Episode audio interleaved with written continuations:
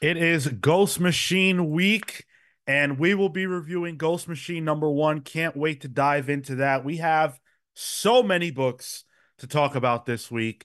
We've got all four pals. We've got Kale, Uh, what's up, hot dogs? Marco, Hello, Raisin Bran. Tyler, I can really go for a lobster roll right now, actually. and of course, I'm Sean, not hungry, but excited to talk about all of these comics this week. We've got the aforementioned Ghost Machine number one. I fumbled and did not get the uh the holographic variant, which Mm. uh I wanted, but Sean, did you get to did you get to snag one of those Brad Meltzer signed ones? There was a couple at the the place you shop at. no, no, Yeah. I didn't Okay. even know that. Dang. Do you happen to have like if you open it, do you have it? Like, oh, is it is it signed? No, it's, it's okay. uh, All right. There were some I think he was signing inside. I saw it on their Instagram. Okay. Damn, that would have been cool. Uh, we're gonna. Some of us are gonna be talking Titans Beast World number five. Had to add that to the docket. I think all some of us are. us, uh, not Tyler. Oh, I didn't know. Some read of us thread are gonna be talking Green Arrow number eight. Not me. I'm gonna check in on the Holy Roller. Uh, we're gonna be talking Resurrection of Magneto number one, Gods number four. Look at this sick variant. Come on. oh, I got that variant for the slide, so we'll, we'll have a Ooh, who slides dat? too. Yeah. Nice. So I, I actually have an answer this time, Kale. This is Dustin Nguyen, Felipe Mm. Masa- Massafera, Ron Lim, and Israel Silva. all right, Okay. all right. Yeah. Wait, Uh, did you say Ron Lim? yes. Holy shit, Rad. Wow. The The Immortal I haven't in a long time. Number six. And we're checking in with X Force at the grand old number of 48. Oof. So nice. Oh wait, that's the wrong number. A lot of lot of books today a lot of books today welcome to everybody who was hanging out with us live or otherwise make sure you click that like button if you're on youtube if you're not there are plenty of ways to support us uh, you guys know all of them and if you don't i'll tell you about them a little later on let's talk ghost machine so it's been a few months now since the big announcement at new york comic con and we've gotten you know the geiger stuff but this is really ground zero, as it were, for Ghost Machine proper. And it features all the books that we know about that are announced in some form or fashion. Get a little tease here.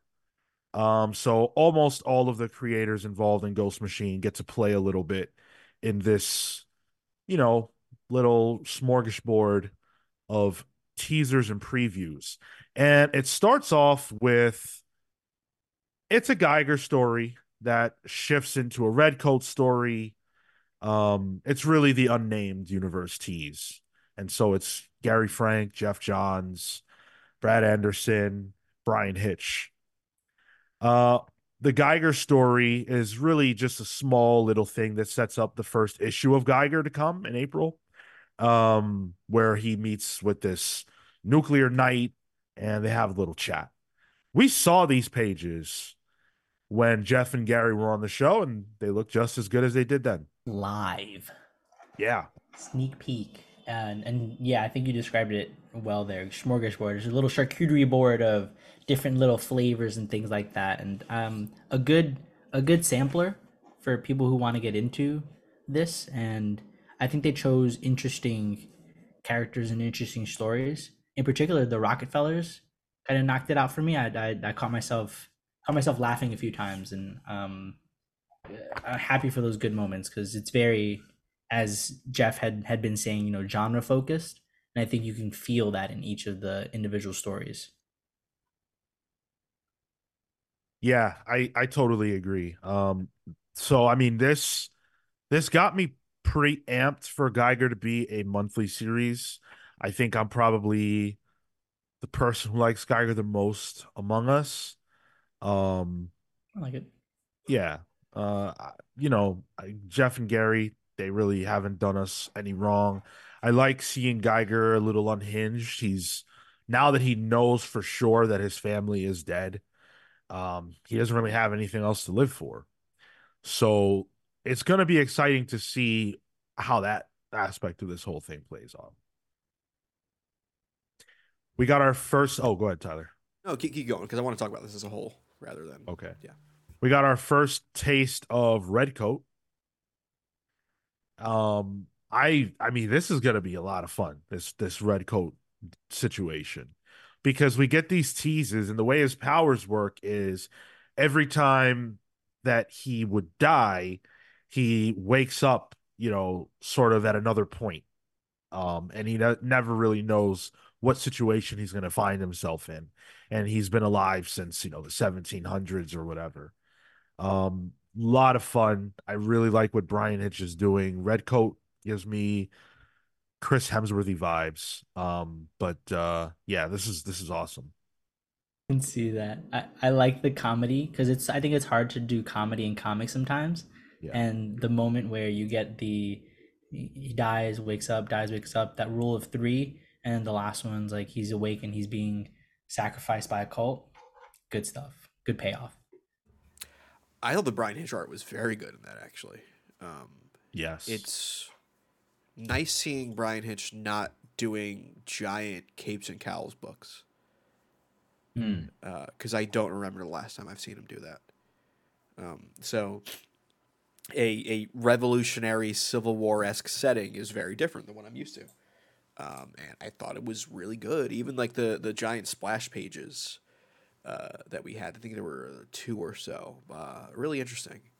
Um, that the, the the Hitch stuff is what really drew me into that that book that story more than anything. I just want to stop the conversation real quick uh, to point out Jackson Williams in the chat, who said, "I'm guessing Sean got 12 books this week." We'll get into the the stack a little bit later. I see all you guys; you guys are fantastic. but I'm shouting out Jackson because uh, Jackson is a channel member, and I did not know that. So thank you so much. Jackson, for being a VI pal. We appreciate you. Hope you've been enjoying your early access videos, and uh, I want to see those emojis in the chat. Go ahead, Kale. Uh, I'm really interested to see what uh, Geoff will do with the historical figures, Hmm. because it really seems like we're gonna de- we're gonna deal with a lot of them, and that's gonna be sort of, you know, besides like, uh, Redcoat's narrative engine, you know, his he's coming back to life all the time or whatever. You've got uh, you know, your Benedict Arnold, your Annie Oakley, um, Einstein. George George Washington, Einstein. Uh, I'm I'm interested to see the flavor Geoff is going to put into those characters, um, and and how it'll be different from the other ways they've been portrayed. Hmm. Yeah, Redcoat seems like it's going to be a trip for sure. Um then we get these we get these character bios that uh show us, you know, Geiger and Junkyard Joe and Redcoat the Northerner and President Sarah Nash. That's the only character tease of anything that we get for uh First Ghost. That we don't see anything else from that, which is what Meltzer's working on. And I was excited to see more of that, but I guess it's probably further along or Yeah, not was- as far along. I was kind of disappointed to only see that. Yeah. Hmm. I like these bios though. They're cool. Reminds Hmm. me of uh, the uh, Encyclopedia of Marvel Comics, the A to Z. Yeah. DC used to do these. Yeah. They used to be in the back of all the books. I uh, Geoff and I talked about those uh, the last time he was here, That's hilarious. Um, and they, uh, they man, they were cool. And they read just like that. Yeah. It's good I'm- stuff. Positive, I have books with those in them. now, I just want to go back to my Hemsworth statement, right? Look at this one for Redcoat. Yeah. Does that not look like Chris Hemsworth? I see it. Who's the brother? Uh Liam? That's what it looks like. Wow. I'm forgetting the the third Hemsworth too that nobody remembers. You're more of a Liam than yeah, that's right. That's right. Uh, but then then we get into the red the Rook Exodus part, which was this to me was the big standout because Jason Fabok is, I mean, my man is put he put he's putting his whole ass into Rook Exodus, like he is putting his hat in the ring for you know best artist out right now. I'm simple uh, when it comes to comics sometimes. Where like if you give me animals in cool animal themed costumes, like I think of the more Mighty Morphin Power Rangers movie when they get those those new costumes and the new transformations and stuff. Like I'm a sucker for that. So now like that have a whole sci-fi book that's essentially that. Um, one guy controls warthogs and he seems like kind or, or boars rather, and he seems like kind of an idiot. I love that stuff. Uh, I, I'm excited for this. This looks really really fun.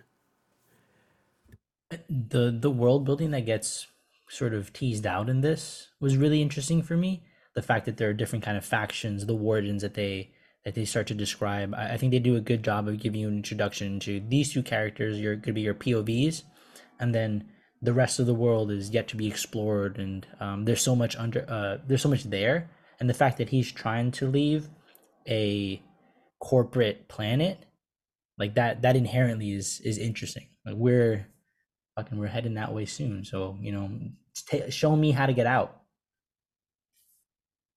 Yo, this is my shit. Mm. Like I've been wanting, like without realizing it, a badass like action adventure story in comics. And I feel like as weird as it sounds, there's not that much of that outside of just superheroes.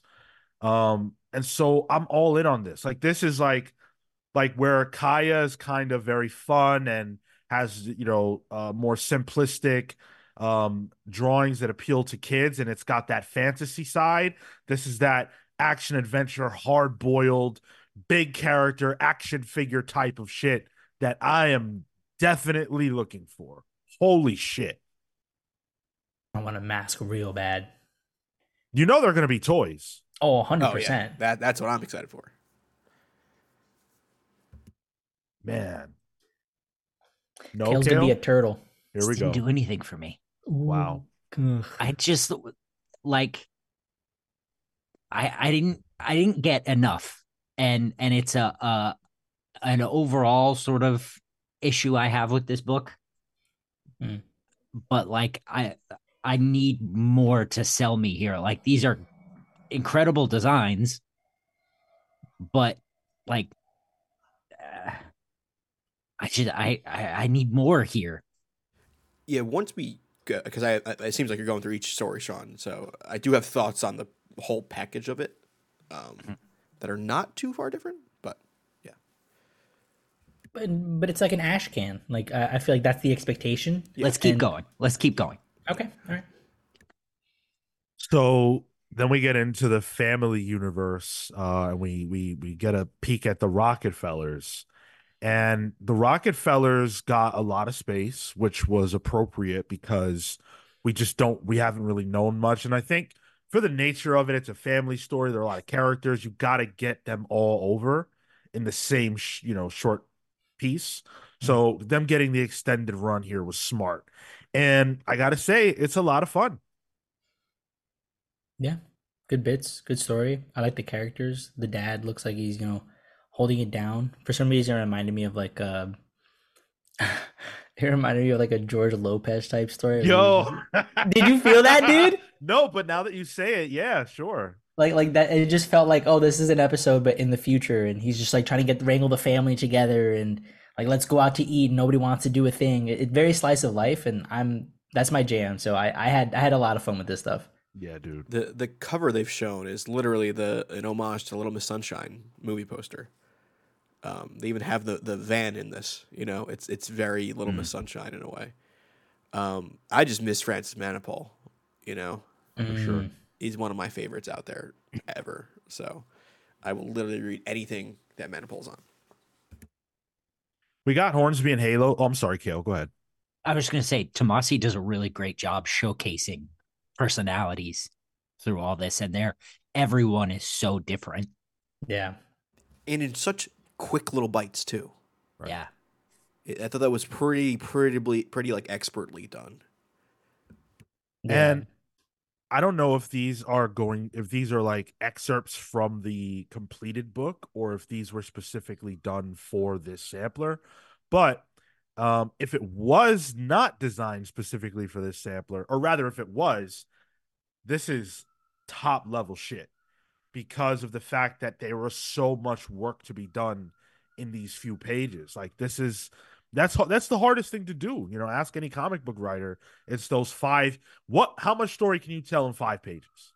You know, um, and this was a little more than five, but it was a lot more characters. So, uh, very much hats off to Pete Tomasi and Manapul on that one. And the the panel accounts on on these pages are pretty crazy too. Yeah. yep. Uh, next up, we got Hornsby and Halo.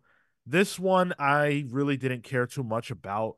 It's these two kids that are, I guess, you know, an angel and a devil that are, you know, they they they're living on Earth, adopted, um, and it just sort of showcases their their their childlike rivalry, um, with each other. And uh, I don't know, that just didn't really grab me. Didn't, I didn't connect with that. The premise of nature versus nurture, because I believe the angel is being raised by a devil family, and the devil girl is being raised by raised by an angel family. Yeah. Um, that's interesting. But yeah, this one I was probably the least hot on, but it's just not my genre. Hmm. But I wasn't sure what the genre was. Like, if this was more slice of life, I didn't feel that because there's a little bit of kind of magic and fantasy built in. But similarly, I wasn't. I, I also wasn't um, as attached to the characters um, or the like their troubles. Like I, I felt for the kid, but uh, it, it wasn't enough to get me to like really care uh, and feel sorry for him.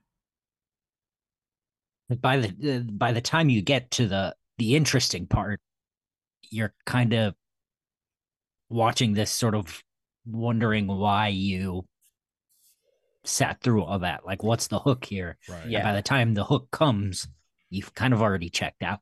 Yeah. Agreed. We'll say though, I really like the Peter Snejbjerg art. It's good stuff. Cartoony. Yeah. I, I thought it was appropriate. It gives me like Saturday morning cartoon type of vibe. Mm, sure. Oh, almost, almost Hanna Barbera. Yeah, yeah. Um, I forgot what I was gonna say. Nope. uh, and then then last up we get the the Hyde Street bit, um, which was awesome. I, I really like that. Is the premise Twilight Zone? Is that is that the premise? I had issue yes. trying to figure out what that book was, because um, it yeah. felt very much every place has a Hyde Street, just like the Twilight Zone. You could be part of the Twilight Zone wherever, and there would be these moral horror stories that are being told. Yeah, I guess through exactly. the series with the Mister X-ray glasses as like our Rod Serling type character. Mm. But I had trouble piecing that together because we don't really get.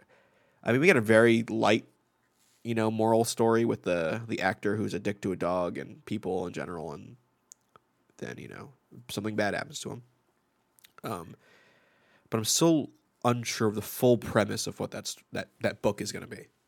That's the exact premise. Okay, I wasn't. Yeah, I, I was trying to piece it together, and that's what I gathered. Yeah, that's that's exactly what it is. Yeah, I got I got goosebumps vibes. I got like a, a nice little anthology series, which I think works, and maybe capitalizing off of something like yeah, Matt Murphy in the chat mentions it, uh, Ice Cream Man. You know that that corner that kind of storytelling device. What's the other one with um Michael Walsh? Silver Coin. Silver Coin, yeah. you know, like that. That's Swan that's sort songs, of yeah. in, and you, you can kind of take advantage of that. And these are talented creators that I think makes sense to be able to put behind. Um, but similarly, I, I it, it wasn't until I think towards the end where like the the woman walks into the store or walks out of the store with here's your your, your weight loss thing and um that then I was like oh I guess this is um I had to piece it together as opposed to it feeling like it was presented to me that way. That's interesting. I I uh I did you guys read the advertisement first of all? Uh I had I no. yeah, not, not not all of it. Okay, cuz I read that. And so everything that was happening made sense immediately because you can see the kid is wearing the the magic protective thing. He uses the dog whistle. We we know about all of those objects because they're already teased. So mm-hmm. it made it fun to watch it play out. Oh, the bank register thing. Oh, interesting. I thought that was Okay. more of a, a page break as opposed to actual content. Okay. Mm. Yeah, same. Huh. Okay. Cool. I, I will say it's a it's a strange book for Ivan Reis. I, I don't mean that as a as a uh, as pejorative. It's got to be a stretch. Uh, it's got like as in like making him work. You know, yeah, like, yeah. There's got to in- be in some a different genre. I'm used to uh, Atlantis attacks Justice League, you know, like Yeah. uh, world-ending cataclysmic events drawn by Ivan Reis. He's doing Beast World right now, you know. Uh, so I'm curious to see anymore. what is going to be cooked up for him there. Didn't he do the trench though? Wasn't that wasn't he with Geoff Johns on that? The Aquaman stuff? Oh, uh, yeah, but I'm I, I, yeah, that's horror, and I'm not really talking about the horror aspect, more as like it's a lady How getting many diet. how many children were in that? Yeah. Well, those trench those trench people could have been children. We don't know. Aquaman could have killed, killed a Oh, whole fair. species of children, Yeah, and we didn't fair. realize it. Yeah. I really liked this. Uh this was this was my pick of the week. Um I I really really really liked the Rook Exodus tease. Um the Rook Exodus and the Hyde Street ones really grabbed me. The the other stuff and and Geiger, you know, I, I love Geiger. But the other stuff I'm going to need to cook on a little bit more. But when you have art this good and Geoff Johns is on so many of these books, um it's just sort of for me it's sort of undeniable i'm not 100% sold on everything but i really really liked a lot of what we got Yeah. Not to continue the food analogies, but I'm gonna. Uh, this felt like a good cocktail hour at a party. You know, you get all these little hors d'oeuvres here and there. Um, I don't feel like I can call it my pick of the week because it doesn't feel full like a feel like a full meal. Like I don't think there's a full story here. I think it's it's for five bucks, which is essentially standard now mostly, right? Is it is it is four ninety nine standard comics or three ninety nine? At this point. Um, Yeah. There's a lot here, and I think a lot of it's good, and I think it is good to have different flavors and stuff. Like the Family Odyssey stuff was very different than the rest of it, um, and I think there will be people who like that as well. But I don't think I could pick, make my pick of the week because it doesn't feel like a full comic, and that's really not what it is. It's really a souped up ad for full comics that we'll get down the line, and I think it, it has gotten me excited, especially for the unnamed universe stuff. Um, but I can't make it my pick of the week. I hear that. I, to be honest, I have trouble with the fact that this is five bucks. It's like Tyler said, this is an ad. Like, uh, we're we're paying for an ad now. Like, I feel like this should have been handed out at Comic Con. I just like this was pretty uh, disappointing for me. Like I, I, I think I would have preferred like a real number one. Like bring out Rook Exodus, Or- Mm. put it on the back burner. You know, like I just like these little these little vignettes are again we're we're a good enough taster. But when are we going to see these? And you know, in this sort of economy where we're having to churn through stuff every week, how long is this going to sit in our memory? I, I I- just don't really think this was worth it. I think I think it it could have been advertised as that ash can, because like that that to me makes sense. Like it, it is it is a series of teasers meant to build to drum up excitement for the books that are coming out uh April if I'm not mistaken. So like there there's still a little bit more time. Um and I mean I think to your point on if this was, you know, a actually someone brings it up in the in the chat for free comic book day this would be killer for that i think that makes a lot of Yeah. sense Yeah. um but for for what this is i would have even said you know like a february launch or march launch to be like this is coming out in two months next month have it on your radar um would probably be helpful but they're probably working towards that final cutoff order So um, I understand the logic behind putting this out. You want to build that excitement for people to start to order ahead of time. Yeah, that's just the name of the game for the market. Yeah, the comic Yeah. market at the time. Like like I agree in terms of like normal how normal things in entertainment work, doing this cool appetizer for something that doesn't come out for another three months seems tough, but that's just the way the business is, you know. This is to drum up hype for that Geiger ongoing, the Red Coat ongoing. I, I'm I'm sort of surprised because I really don't think that this is. I think I don't think this is outside of par for the course.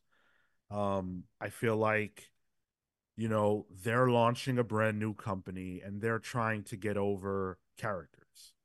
They're not banking on their names, um, alone, and they need stores to order this comic book or these comic books and being able to put stuff in readers' hands and say, you don't have to wonder what our books are going to be like. We're showing you what they're going to be like. And if you like Family Odyssey when it's solicited, then you're to get it. You're not to you're not to be like, "Uh, 4.99, do I care? I don't know." You'll know. You'll know one way or another, presuming you bought this. I think it's really smart. Um, you know, DSTLRY did it. They put out when they put out the Devil's Cut. It was a very very similar thing. Of course, we know Image did it. Marvel does it annually. Um, although it's a little bit of a different thing. I feel like this is pretty standard fare. But that doesn't mean you have to like it. Uh, it's yeah, pass for me. I don't know. Maybe I didn't need to say that, but yeah, it's a pass for me just to put that stamp on it. Sure. Do you guys have a, a story you're most excited for out of all these? Rook Exodus, man, that's an instant pull. I think I had the most fun with Red Coat. Mm, I can see that. You would, you expat. I love a guy in a red coat. Who doesn't? Uh, David Barr says cannot understand how DC could let go of Jason Fabok, Geoff Johns, Ivan Reis, etc. Well, I mean, what about ten years ago when Marvel let go of, you know, all the Matt Fraction, Rick Remender, et cetera, et cetera, et cetera. or in the '90s when Marvel let go of Jim Lee and Rob Liefeld, et cetera, et cetera. You know, it's just kind of how it goes. And There's it doesn't really feel money like to be made elsewhere. and it doesn't really feel like a let go as much as like creators realize that I'm not getting paid for the work I'm doing in, in, in the bigger scheme of things, you know, for like Aquaman and, and just the characters they create. So them deciding to like, all right, well, let's do it somewhere else and we'll own it. It makes sense to me. Uh, hmm. Fee waiver, fee waiver makes a good point. Uh, Five dollars not being worth it, but it being sixty-four pages. Uh, and then Brave and the Bold charges eight dollars for the same type of content. But I think I'd argue, to Kale's point, that's a complete story, It's not. and and- and that's sort of the value to some degree. Brave and the And- Bold is a story. Is a s those are stories being told in chunks over issues. And hey, listen, I'm not happy about that either. like eight bucks is too fucking much. Oh man, um, Ghost Machine is gonna have the best art on the shelves. I agree with that. Easy. Yeah, tough to 100%. Yeah, really, really tough to compete with that. I think it's tough to compete with our Patreon. I put it up against any of any other Patreon, anybody else in this space is Patreon. That's patreon.com slash the comics pals, where we are always giving you bang for your buck. If you want to support us, we are trying to give you as much as we can for that support. Uh, which means that every single week you are getting a newsletter. Once a month, you are getting an episode of Palling Around, which is our Patreon exclusive show. Every single week, you're getting a shout out and a nickname on the main show. So check it out, patreon.com slash the comics pals. Pick your tier. Join us today. Channel members, we see you. We thank you. Those of you who are with us live, those of you who are, you know, who join us every week, we appreciate you guys and hope that you enjoy your early access videos, your emojis, and more to come. An announcement actually about the channel membership uh this Saturday. So That should be fun. Watch this show live every single Thursday at 6 p.m. Eastern, every Saturday for the main show at 10 15 a.m. Eastern. Now, I want to quickly head on over to the poll, the listener pick Hmm. poll, where you guys get to vote for what for one of the books that we'll be talking about on this very show. So this week on the poll, we have Avengers Twilight number two, Alan Scott Green Lantern number four, Duke number two, and Wolverine number 42. Avengers Twilight, surprisingly, winning the poll with 43% of the vote. I'm surprised by that. Um, I, I didn't realize how big of a hit that was. Duke at number two with 35. Uh, Wolverine at 13%, and Alan Scott with 9%. I'm I'm shocked by that. Damn. Wow. Did we read? Uh, did we read Avengers Twilight number one? I'm trying to remember that. Yeah, we did. That was last week, Marco. Just literally last week. Was that really? Chip Oh, it's Captain America, right? Yeah, yeah, yeah. Oh, that's right. Okay. Damn. You really are sick. I voted for Wolverine. I'm going to be honest. Ooh, I did Duke. Oh, You want? You need to go to the bathroom, or Yeah, real quick. clean it Actually, up? it's Yeah, super. okay. I I'm gonna I might change my vote though. It's it's it's it's a non-vote anyway at this point. Wolverine and winning Jack. Yeah, I did Nice. Alan Scott, so I'm in. I'm in that same camp. Atomic Hound says, late but alive and awake. I will take it. Welcome. Thank you, Atomic Hound, for always making it. Appreciate you and wishing you a speedy recovery, my friend. Uh, Amin Perez rejoins the channel membership. Thank you for joining us. Well, allegedly, because he's he's definitely not Amin Perez. True. That's true. Continuing a legacy. You guys remember definitely not Sean Soapbox? oh yeah. Hmm. Yeah. that, that Oh, predates dude, even me, right? Huh? Yeah, I don't That know if you ever found me. that out. I know. I I, I actually You- know. you it was. know. Yeah. That that listener's not around anymore. It's so weird. Um, no, for real. Wait, did they die? Like, I don't know. I don't know. I mean, they're not around these parts. You know, I don't know. You're Oh, written okay. off. Yeah. Oh boy. Uh channel memberships and super chats are open. If you want to become a channel member, click the join button and of course super chats uh click the uh the support button. Let's roll right into Titans Beast World number 5. This is just a quick hit uh written by Tom Taylor with art by Ivan Reis and Eduardo Pansica, uh Danny Miki and Julio Ferreira. Um this was my favorite issue of Titans Beast World yet. I really, really, really liked this a lot. I thought it drove in on the emotional side of things, which is Mhm. exactly what I think uh makes sense at this point because it's not working as a it's not working as a whoa, this is a crazy big thing that's happening. I don't think that that part is landing. I literally laughed when I opened the book. Um, and I laughed for several seconds when I saw the greatest heroes that have ever been known to mankind literally just floating in space. Yeah. Which is all that they've been doing for this entire book, and it's nuts. Um, The, Sean, the, powerless. The, fir- the first caption says, "So many of the heroes were there, and they were just watching." Powerless. This is like it's like the cuck chair of a uh, superhero or superheroics right now. They're just they're just there watching. Ignore it's them. really, really, really bad. And it's apt too, because they can jump in at any point. They could Yeah. have figured it out. I, mm, I I'm glad you said that, Sean, because that recontextualizes this a little bit. Um, because I was I was mostly frustrated by the by the the sort of mechanisms going going around with Waller. Like, oh, we're the, the solution being we're just gonna kill everybody.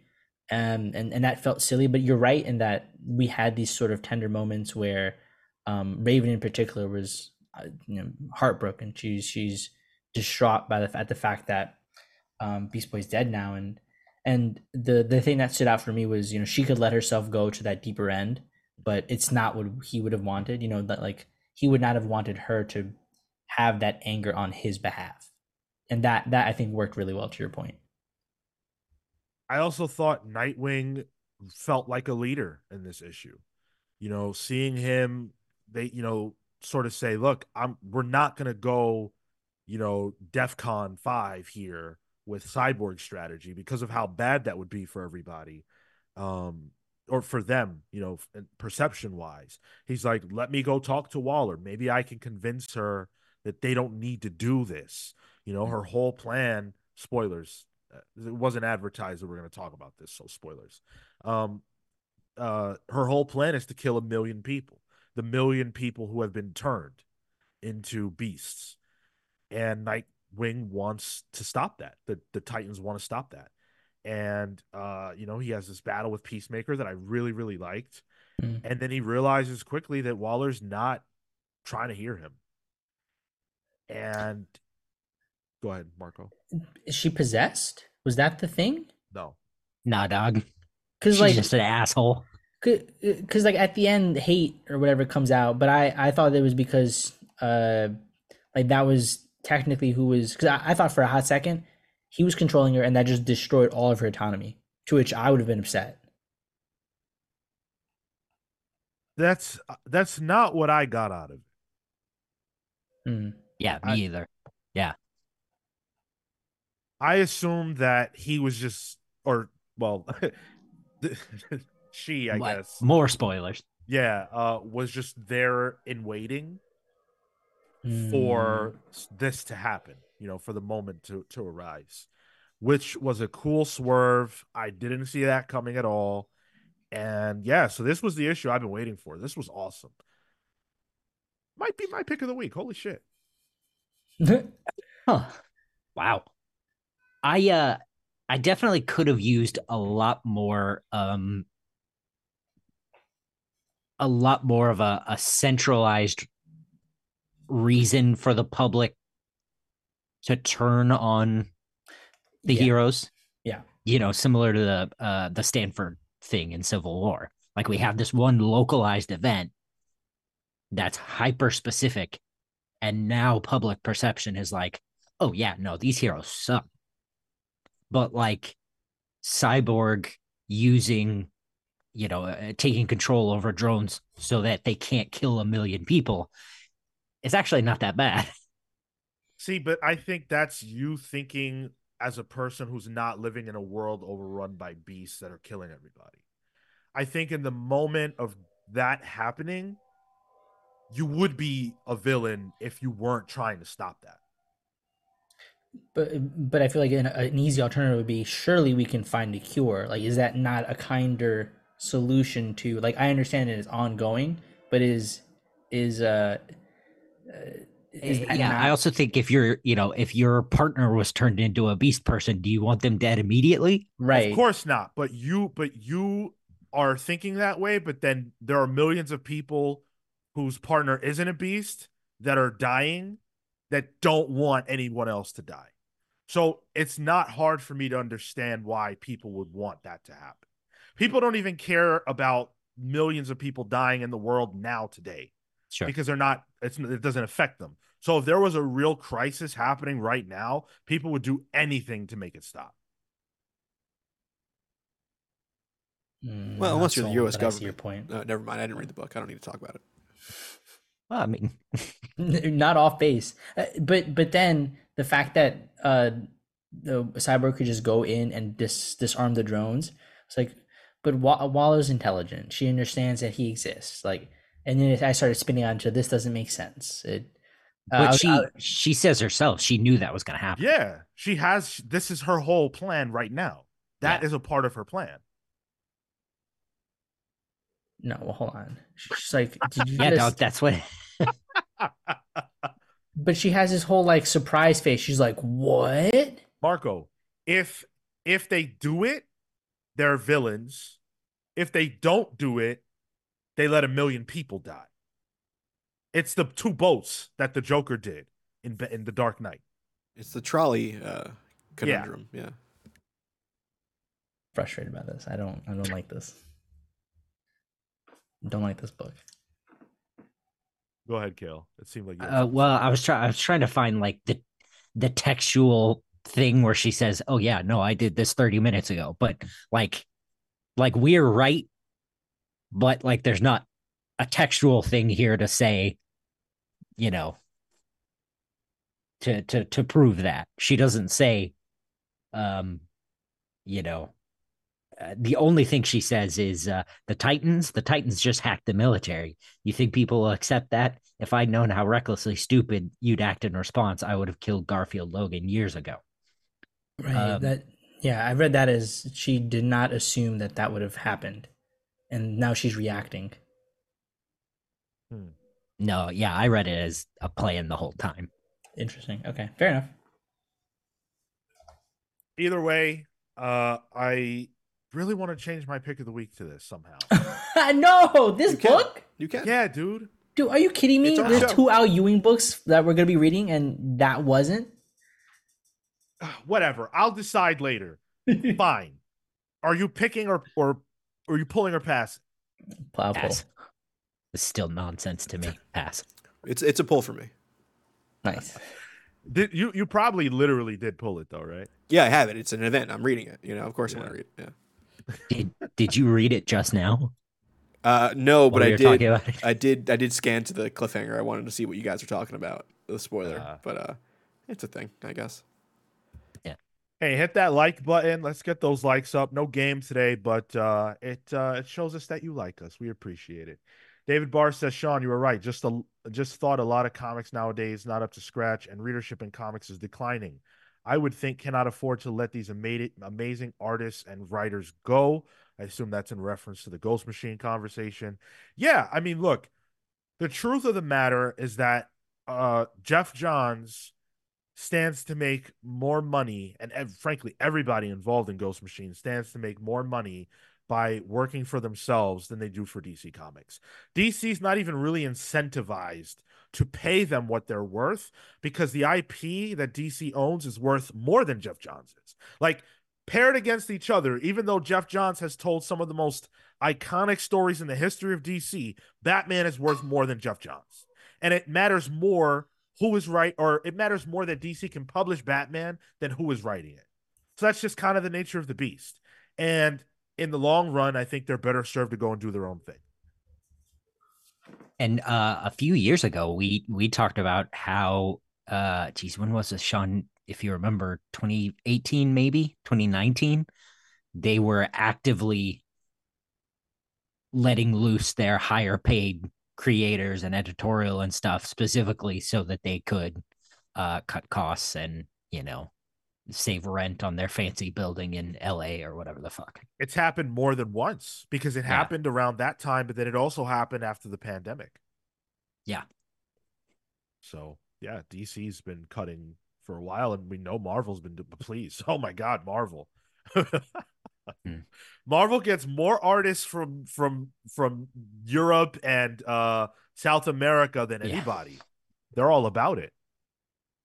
Now, I'm not saying that they shouldn't. I'm just saying what I mean by that is they pay them lower rates because they don't want to pay the higher rates that some of the bigger named artists require.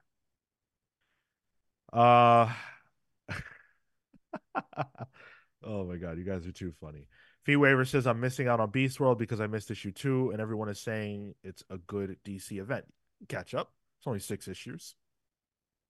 Uh, unfortunately, they're eight bucks each, so you know it's about forty million dollars to catch up. But Whoa. Eight bucks? No, they're No, I don't know how much they are. Four ninety nine. I don't know what the pa- I don't know what it is in pounds though. Harry.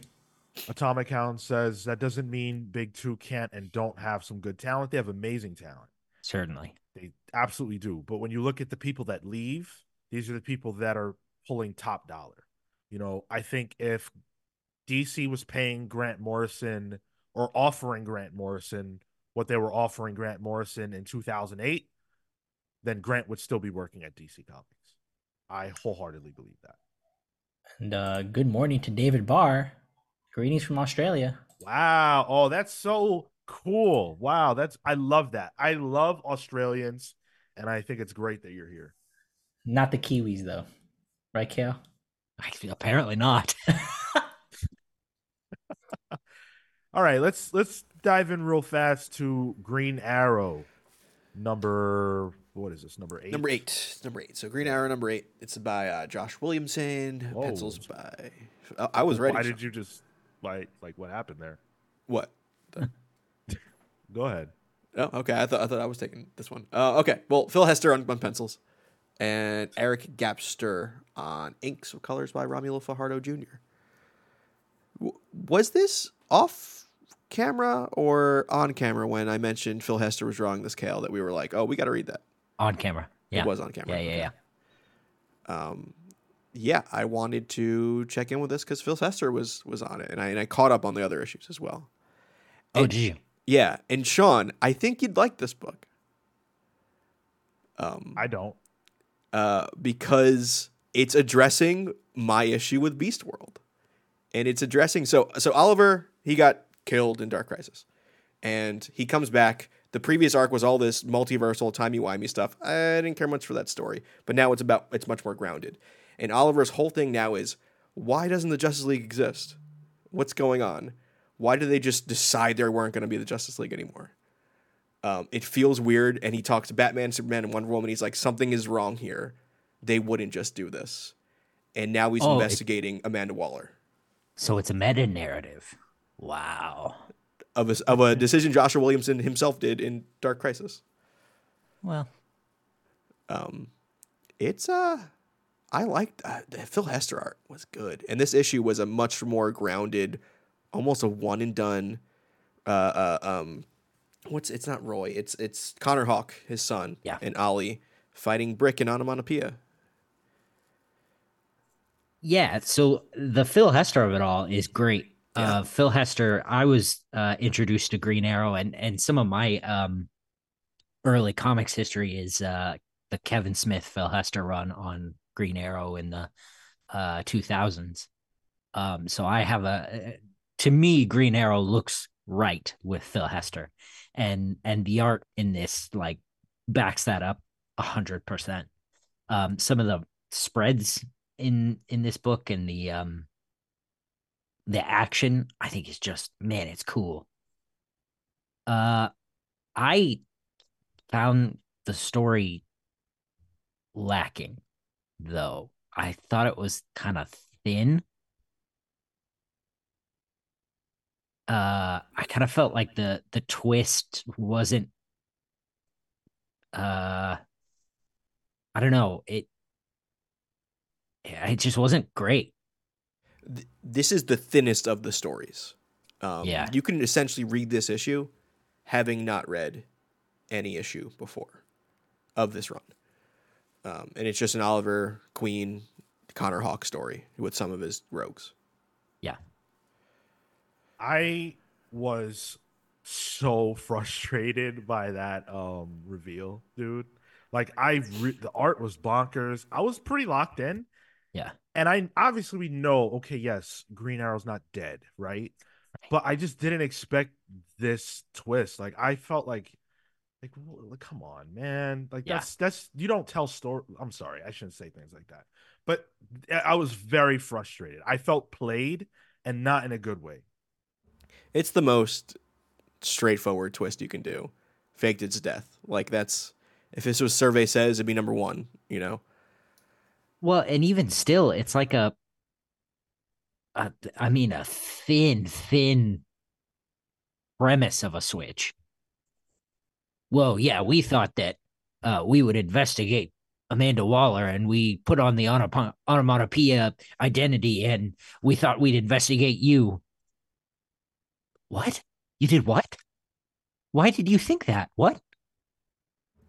Sean, you just jumped into this one, right? You didn't read the seven. I, I, read haven't read first the. I, yeah, that's all I've read too. I haven't read the rest of it Um, either. I would say seven might be more down your alley because that's more like grander DC universe stuff. Where this felt like, all right, let's just do a Green Arrow story from a time gone by, uh, which I don't like Kevin Smith. I know Matt called me out in the chat. I'm not a Kevin Smith fan in any regard of his creative output. Um, but kind of telling that this this time piece of Green Arrow in a more modern setting is interesting.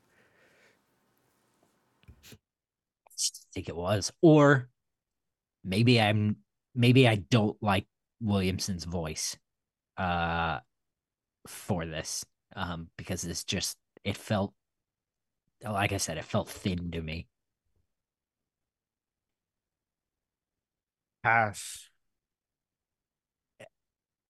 Here for the art, I gotta say pass. I think it might be my favorite cover of the year so far. But uh it's a pull for me. I'm having fun with this this run. And it's Yeah, and a it's cover. early enough in the alphabet that I'm actually keeping up with it. It's it's not getting relegated to my, my, my pile of alphabetized books. I'm gonna talk real quick about the Holy Roller by Andy Samberg, Rick Remender, jo- Joe Trohman, Roland Boschi, and Moreno Dinisio. So we didn't review the second issue. This is three issues deep, and uh, we got a request from one of the listeners. Shout out to Joel, uh, Justice Joel, uh, for a, a, a double dipper, might I add, for my thoughts on this issue. And uh, to be honest with you, um, I am not loving this. You guys know how much I love Rick Remender. I think he's one of the goats, but I'm struggling with the Holy Roller. This issue was not bad by any means. You know, the main character had his house attacked. Levi had his house attacked by these Nazis, and he defends himself and his family with his trusty bowling ball. And uh, he gets, you know, beaten up by the police and taken to prison. And he gets into a fight with some white nationalist Nazis while in jail as well.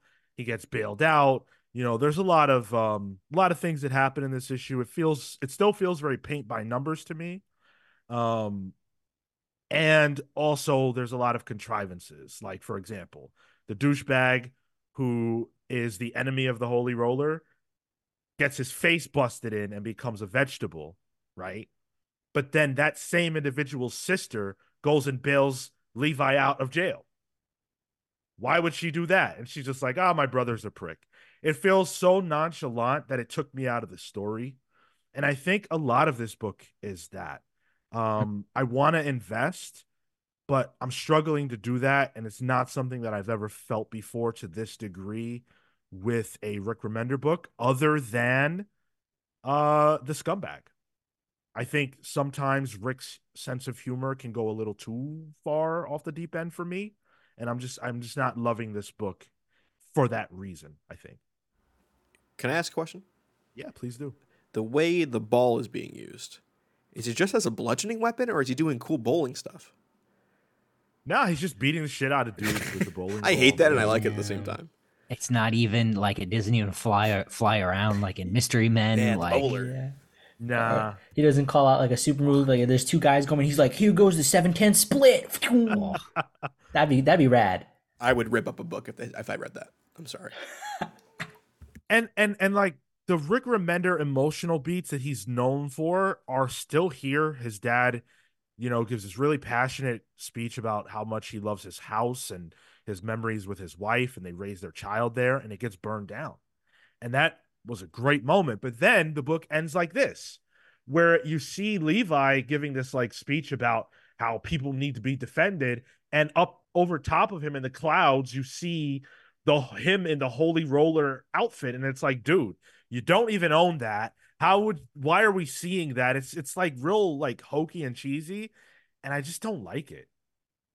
Do you do you feel you can make a distinction between Remender and Samberg? I wouldn't say that. I just know that this doesn't feel like Rick Sure. all the Hmm. way. It has the stink of me as uh, like a s- almost a spec script for a movie. Yeah. I I like I can I would almost like Marco asked if uh Sean could determine between Andy Samberg and Rick Remender. I I think the only reason Samberg's name is on this is because he would play him in the in the movie. Yep. Absolutely. It's an executive producer credit. Yeah, know what? storyboard. Yeah. the last time I said that on this show when we reviewed the first issue, someone got mad, but it's like, dude, if you look at the if you just look at it, I mean, we've it's not it's not like, like it's a new idea in comics that people Yeah. would use this as a platform to make a movie or a television show. Let's get real. What was the a righteous thirst thirst for vengeance? Yeah. Who was the With, who's the uh, actor? Benedict Wong, is that Yes, right? He's yes, that's literally literally in it. The Like, dude. Yeah, but but but but that a felt different though. in that that felt like an exploration on Remender's part, and ultimately because because I remember you coming back to it after after a while, Sean, and being like, no, this this laddered up to something, and he was experimenting with things in the medium. it ended up being great, but I don't think you can deny that that was the same guy. Like, and and you know, of course, he worked with him on Deadly Class and things like that. But like, you know, I just wonder if Rick's not trying to get his bag for you know with a major motion picture or television show release. But uh, I'm passing. I really don't want to continue reading this series anymore, but I probably still will because it's Rick Remender. Let's jump into the uh resurrection of Magneto. Oh, can I Hey, can I read a comment real quick about Holy Roller? Cole in the chat says that Rick said on a podcast that Joe Trohman uh inspiration came for the Joe Trohman's inspiration came for this when he dealt with anti anti-Semitism growing up and went bowling to get anger out. It's more Joe's story with Rick guiding, I believe. Good to know. And if there's ever a movie or a TV show, I'm pretty sure it'll be Andy Samberg playing the character. Yeah, right. But fair point. Good to know. Still waiting for that Tom Hardy comic review. Hey, whenever it drops, we'll definitely talk about it. Uh, all right, let's talk about Resurrection of Magneto number one. This is the first of the Dub Al feature, as people have been calling it this week. Uh, written by Al Ewing with art by Luciano Vec- Vecchio, uh, David Curiel on colors, Joe Sabino on the letters. This is a very, very trippy and strange book. We didn't know exactly how we would get Magneto back, what the mechanism of his resurrection would be. And this book doesn't quite tell us, but it goes a long way to show us a lot of other things and set stuff up. Uh, I actually had a really, really good time with this. Storm's journey is interesting, but I'm not fully sold. Kale, what'd you think of this? This is pick of the week. Oh, me too, baby. I really love this. Um, because even like I'd I'd seen some light chatter in the in our Marvel spoilers thread. I said, no, no, no, I'm gonna stay out of this. But somebody posted a link to a, a tweet that like um talked about the Kabbalah influences on this, and that's all I saw. And I went, okay, okay, so I clearly need to be looking for something. And literally, the opening page is an homage to a tarot card, and I said, all right, Al's working on a higher level here. Let's fucking go. There's five helmets there. Yeah, baby. Holy shit. I genuinely, you won't, if you read this tweet uh, and this, the thread that it's on, you won't understand a, a lick of it. Not because you're dumb, but because it's very like thick. I didn't understand a word of it, but it was great. Wait, tarot is Kabbalah? I think it's, uh, if I remember right, it's uh, based in Kabbalah. Like it uses some of the same like methodologies and um, uh, sources for divination and stuff like that. It's like it's nuts, man. O- this okay. book is full of it. Kale, okay, so so- this page I'm about to show you, you tell me if they're significant. So this is the double page spread Yes. where Storm is first seeing the Yes, Okay, so there there's so there's seven balls up here, right? Each of a Yeah. different color. Then there's you know these three objects here, right? Uh-huh. uh-huh. And then what it, I don't know what that is, some sort of gate, living tribunal, right? Uh, I th- I think that- so. Yeah, That uh, they, I is, yeah. don't think they talked about that, but um, the thing in the the corner, the tower, Yeah. that's the the tower. Like that's a, a tarot and Kabbalah thing. Okay. Oh, Wow. Uncaged says tarot is not Kabbalah, but they're related though, right? Like, um, anyway, I hi- highly, highly recommend the uh tweet. I'm gonna pull it up. Yeah, link that baby. And and the Oh, middle yeah, was I'll put it in Lady the chat. Death, right?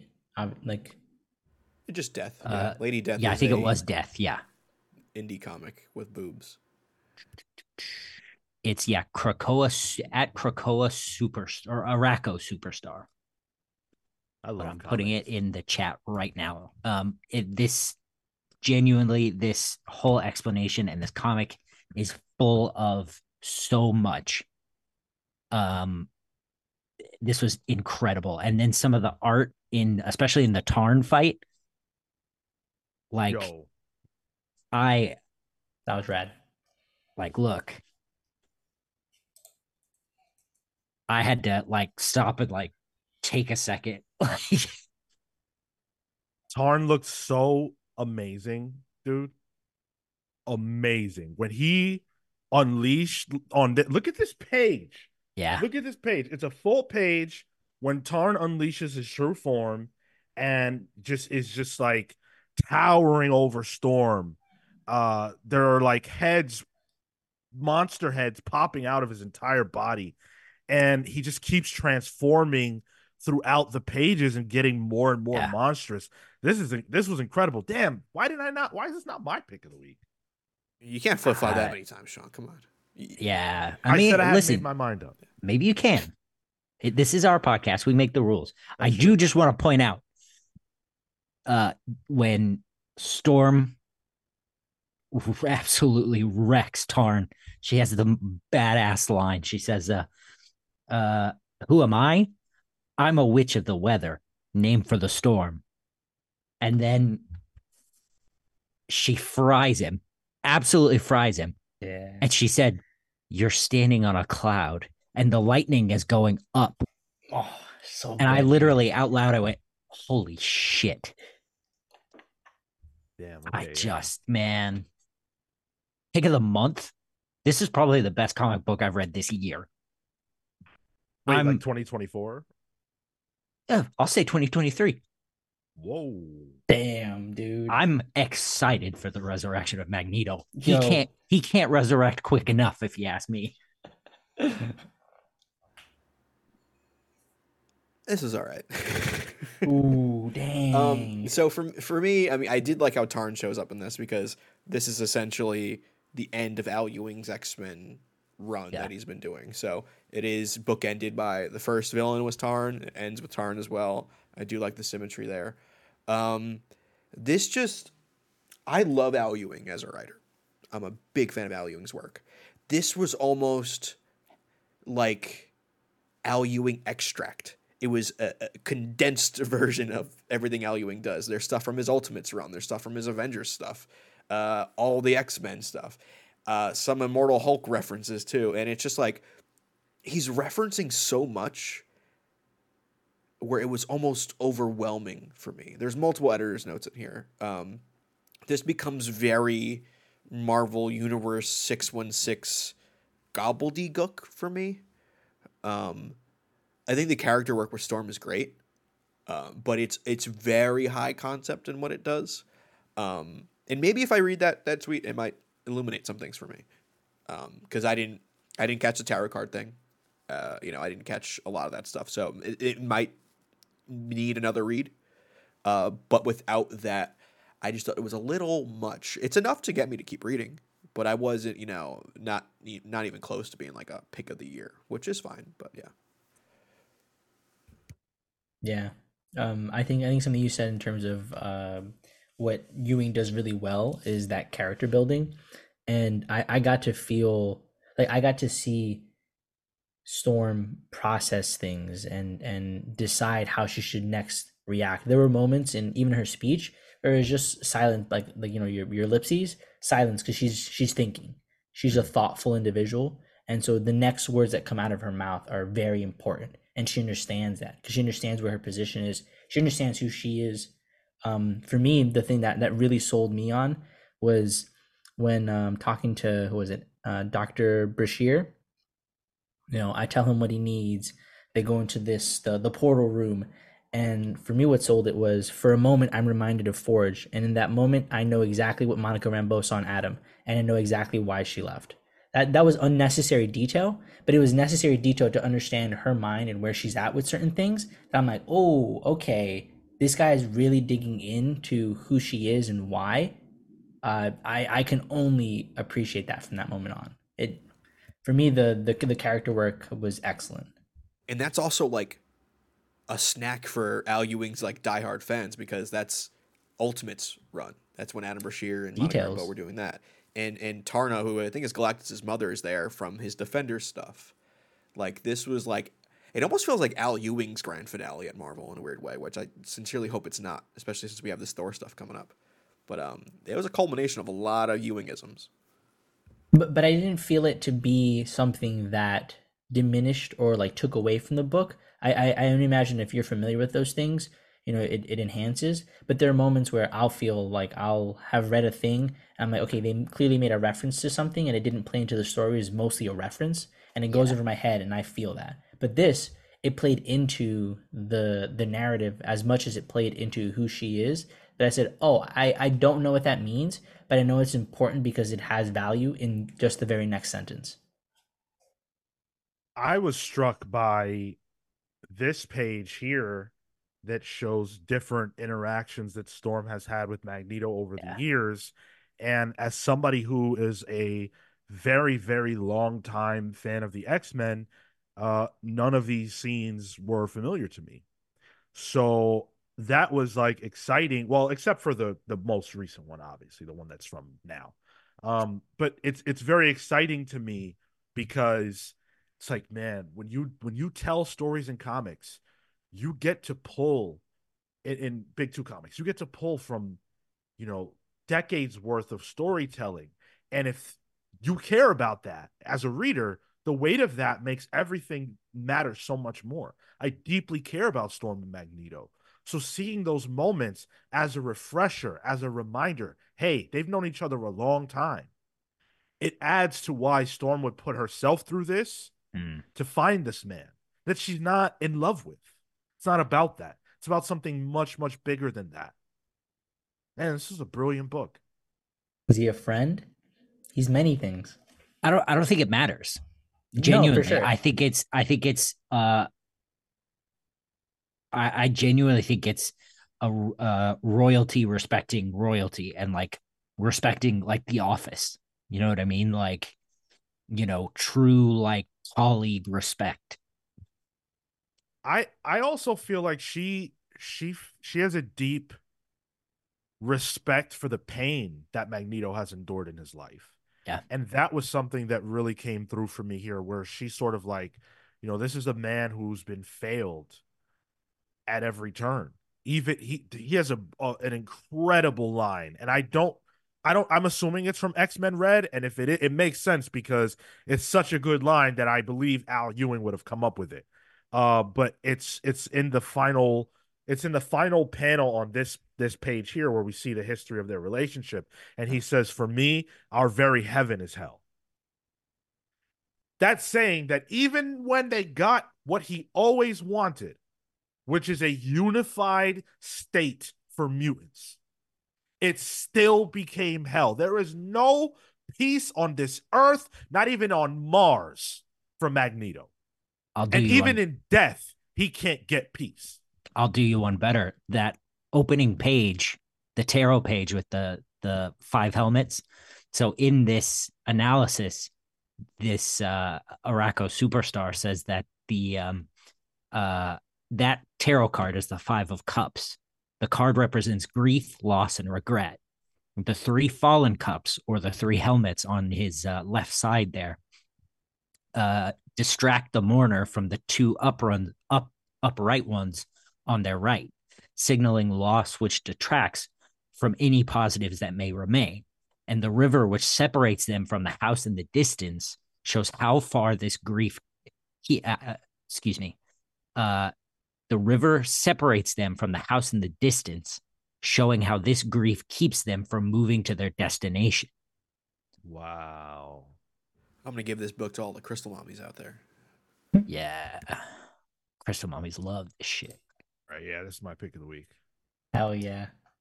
I had no idea. I, I'd reading through. I'm like, damn, I fucked this book really hard.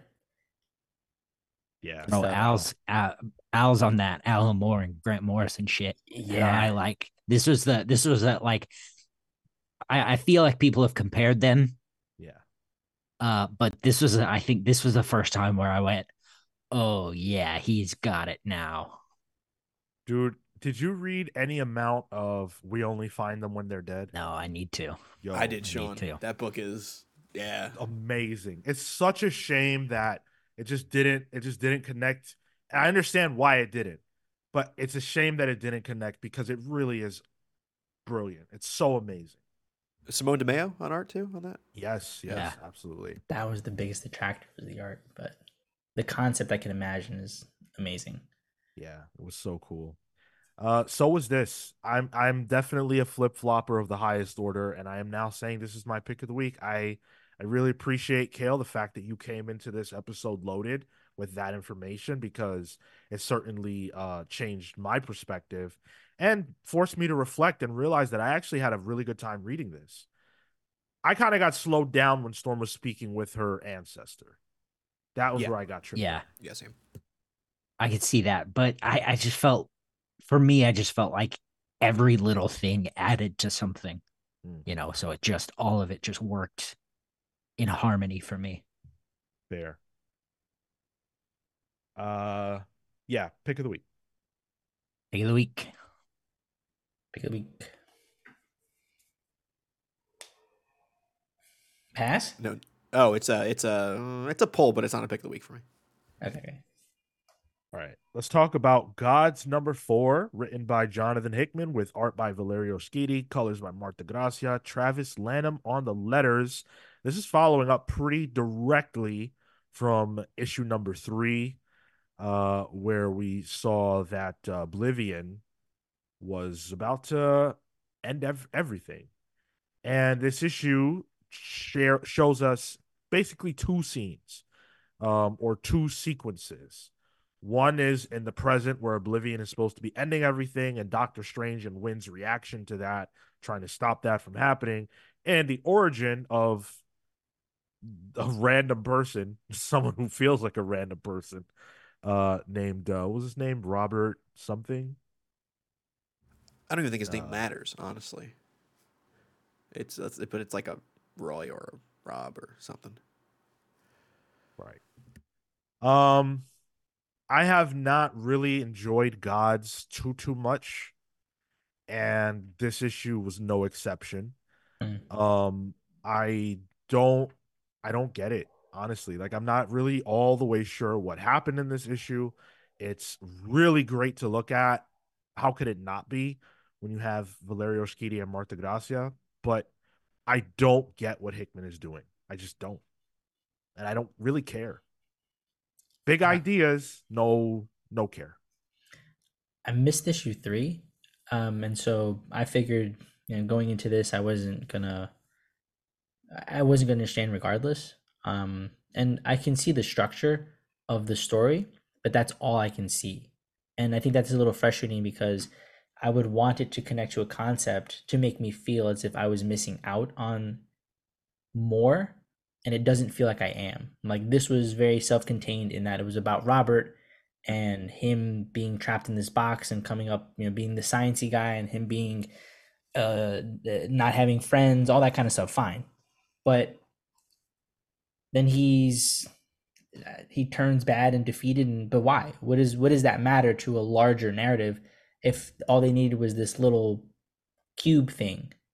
And what does that connect to? So uh, there, there was there were moments throughout this book where I just felt myself getting pulled away because uh, it didn't it didn't feel like it was laddering to something. I don't I don't expect us to see Robert ever again. So why did we spend more than half of this book talking about him? I think well, I, I can't answer I can't answer the the second part in like a totality, but I think the the structure of the issue was to sort of show how they defeat him. And I think to do that, Hickman needed to tell us who he was because that part of the issue, up to the point where he's knocked out, is from his perspective. So we're living his life. And then these blue pages with Wyn and Doctor Strange are the present.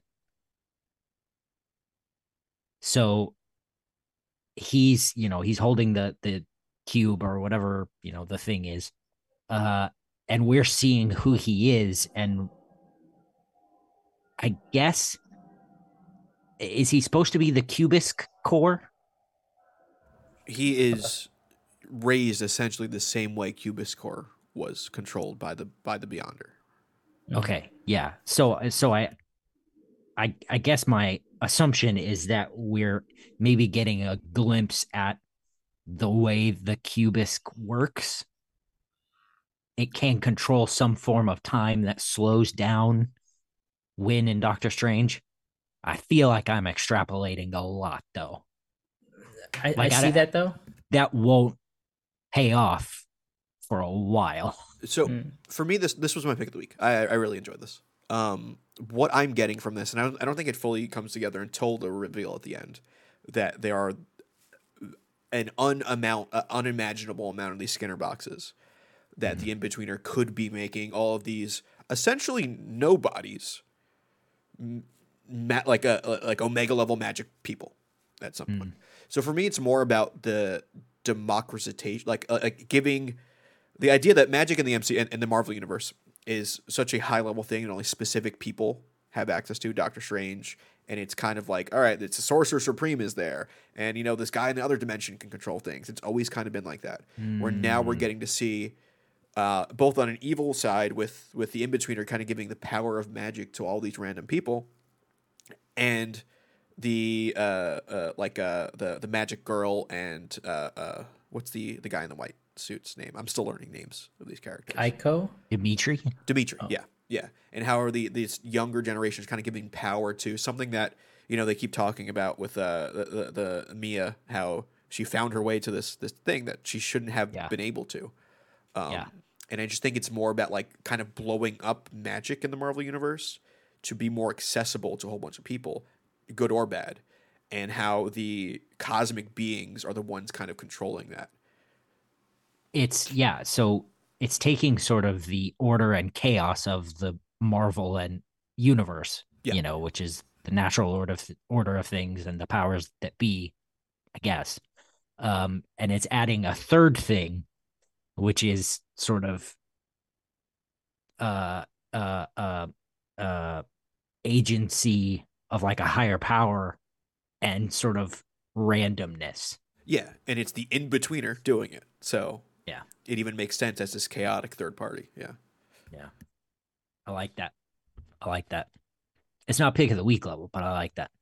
I, I think Hickman is cooking something here. And Marco, I, I I'm all for people jumping in whatever issue they got to read, but it's hard to skip an issue with Hickman, dude. Yeah, I I felt it. I Yeah. felt it. I did too. Yeah, I didn't read Especially through. since I don't I the read through. previous issue I think was my favorite G.O.D.S. issue, um, and they they really blow up the whole world uh, and what it's trying to do with introducing those cosmic beings more. So if you can get to it, I recommend it.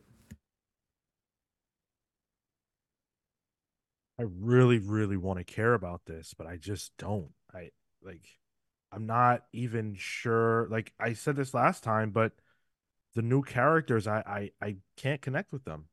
Yeah. They're cool, like visually and aesthetically, uh, but um, I right. What's grounding me to them to care? That's the biggest issue. That's why What- Doctor what's Strange the, is here. What's the what's I think the that's emo- it. But, I but what's the literally think it's- emotion? I literally just I don't think there is one. I think it's Doctor Strange. Mm. Doctor Strange is a bit of a crutch right now, trying to kind of keep everyone up until like Yeah. I'm en- I'm really enjoying this book, but I still don't know everyone's names by heart yet. I do have to kind of refer back to the the recap page. Yeah, Rami, agreed. I think sometimes in trade, it his his big his bigger stuff I think pulls out a bit. At some point, we learned that this was initially supposed to be a Marvel TV show, Yeah. and this definitely feels like that, in the sense that this would be a lot easier to take it. Like so far, if you think about like what we've read, it's been about two episodes of a show. And I think it would feel a lot better if I was watching this because then you'd have actors to help you connect with the characters and stuff. Um, I'm not, I'm just not connecting to anything here. And I don't feel like waiting for it. I I don't know. I'm passing. Are you out? Is this a Shark Tank? I'm out situation.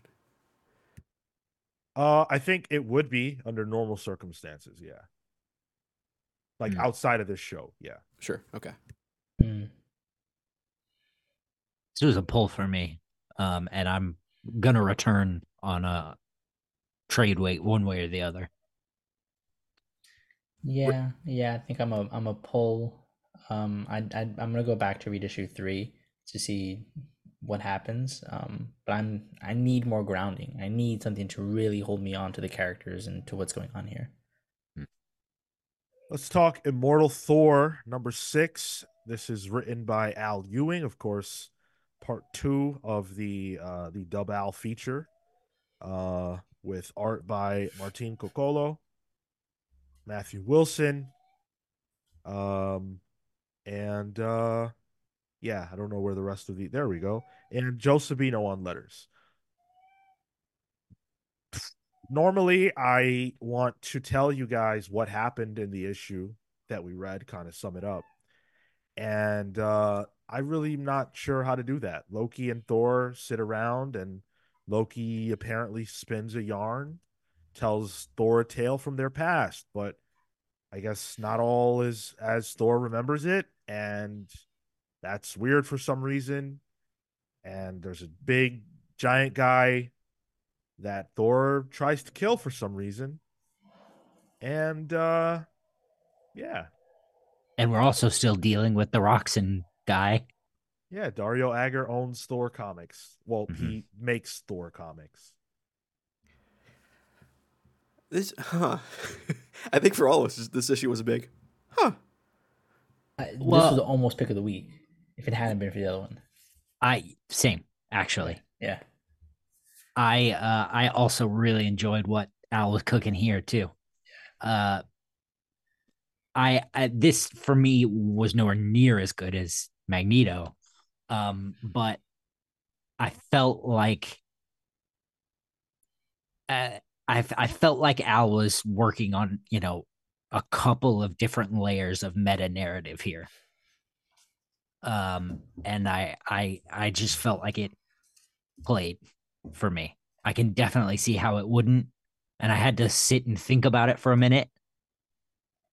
Um, but you know, Can you please explain why it played so well for you? so Loki says that, you know, they're he's gonna tell a tale and your memory of it see speaking of Thor, he says that they Loki says that Thor's memory of it might not be the same uh the same uh, as the events actually played out. And sometimes even telling the story changes it so Loki tells the story and we get these little bits of interaction within the story of Thor speaking to Loki as himself in the future outside the story, but inside the story. It, it almost felt like a like a, a, a Hanna Barbera cartoon or one of those like Tex Avery cartoons where they're talking to like breaking the fourth wall a bit during the telling of the story to then edit Yeah. the story a bit like the the Daffy Duck one where he's like erasing himself in a way. In a way, yeah. But but in the beginning, sorry, Kyle, keep going, keep going. Well, so so as those things happen and and you know, we get to the bit where uh Thor is thinking about killing the giant. And he's like, "Man, I really don't want to do that." But he does it anyway, and it doesn't matter. We get to the the end and Dario, what's his name? The cow-headed guy. Dario Agger, the Minotaur. Yeah. okay says you know uh, what does he say Hmm, he says the story's changing as i read it so dario agger and the enchantress and uh what was that the executioner Yep. are reading the same story that Loki and Thor are telling us while they're also reliving it and changing it in the narrative. Right. It just it's it's playing on several different levels that I think are just really interesting and it's playing with memory and it's replaying, you know, it's playing with the way stories told. And it's also playing on the Nordic level too, with you know Loki channeling Skald to tell the story, because the idea of Utgard is like a lost Norse story that even Thor doesn't remember. So he's trying to remember that as well. Yeah, yeah. There was a lot of technical just usage of the medium here that Yeah. for me really was effective.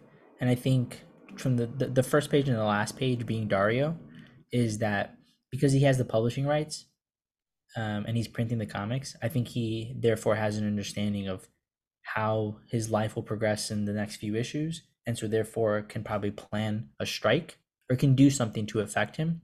But in the remembrance, Loki is changing the magic, or they're together changing the magic and therefore changing the story. So his assurance about being able to attack Thor and do something to him is dwindling. He doesn't he doesn't have the same kind of confidence to potentially uh, uh whatever whatever the end goal is. He's losing some of that confidence because he's like, okay, the magic's changing what I thought should be happening in the story because I've read this book. Uh, but two can play at that game. I'm going to try to use magic to change the back to the narrative that I know and understand so I can get to my end goal, whatever it is, which hasn't been revealed yet. Hmm. Wow. Uh, you guys got a lot more out of this than I did. I guess. Just man, the books this week were just working on a whole other level. Hot week, man. Hot week. Dub Al features might cause migraines. You guys, I I have a master's in this stuff, and this was tough. pull it out, pull it Uh, out, pull it out. Where's the where's the title? Pull it out. I'm I'm growing weary of this series. I get that. I Yeah, I want- see it. Yeah, I want uh I want it to get a little more direct.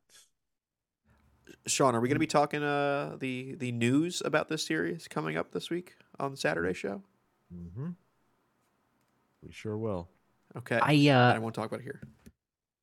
I uh I w- I wish I was seeing more with the the Utgard pantheon. Yeah. Like I uh I didn't read 5, so I went back after this and read 5. I was like, "Oh, right, that's what was going on." And came to this and I went, "Uh, boy, I sure sure thought it was cool. The big the the big guy, he was cool. I like his wheel." And then I came to this and it was like uh, I I like what he's doing here. Like my brain is really working, but man, that wheel is cool. well, my question is, does Loki already know what Dario Agger is doing? I think. I think I think he knows and he's not being forthcoming to Thor. And so he's kind of playing Thor to a little bit cuz Loki has some skin in the game. I don't know to what degree, but I think that that's what he's doing and which is why he's using the magic to change the memory, to change the story to affect Dario. I was getting that Loki's magic was getting outchanged by Enchantress. They're I think changed- that yeah. I think that's what will happen. Yeah, okay. I always get the sense that Loki is never against Thor, but will do antagonistic things to Thor in order to strengthen Thor. At least Yeah. post MCU Loki, you know. that- Well, that's and that's was gonna say. Yeah. that's even that's even textual. Like that's that Yeah, what is exactly. it? The second issue of Thor or the third or whatever. So Um, Loki is the god of stories, so he knows the story Dario is rewriting. Okay. That's interesting. I'm just not sure what the point of that is. Like I I don't know, I don't understand, I don't know that it's been revealed what Dario is doing, and it's just kind of odd how this whole thing is playing out because we haven't seen any interaction between Thor, Loki, and you know this other side, the Roxxon side of things. Yeah. So, and they haven't been explicit about what it is that they're trying to do. So because of that, for me, this issue reads as hollow because I have no idea what the motivations are in, from any single person in this Mm. comic. Mm. but we're also we also have this other side of the you know the Utgard stuff that like you know is just sort of it kind of dips in and out but is also like way more interesting It feels like that's the next like Utgard to introduce is the first one, action pack, cool stuff. This Dario piece to gets teased out to play in. It feels like he's planning long term, and then we're gonna come back to in the next arc or two, come back to the Utgard stuff, which I think for for him mechanically works, but I think for the Dario piece, to your point, Sean, ha- knowing that end goal probably adds a bit more stakes here because then you know what he's fighting against, quote unquote. Or at least any goal. Sure. No one has goals. It's funny because Dario was kind of that role in Immortal Hulk too. He was like the middle boss almost. Uh, and his his role in that was trying to become a god, trying to control things with Xemnu, right? Something like that. So Um, the art, incredible, absolutely phenomenal. I loved everything in this. The this sort of watercolor esque uh, texture that's been going on. The usage of uh, transitions when he jumps into the story. Save the magic words.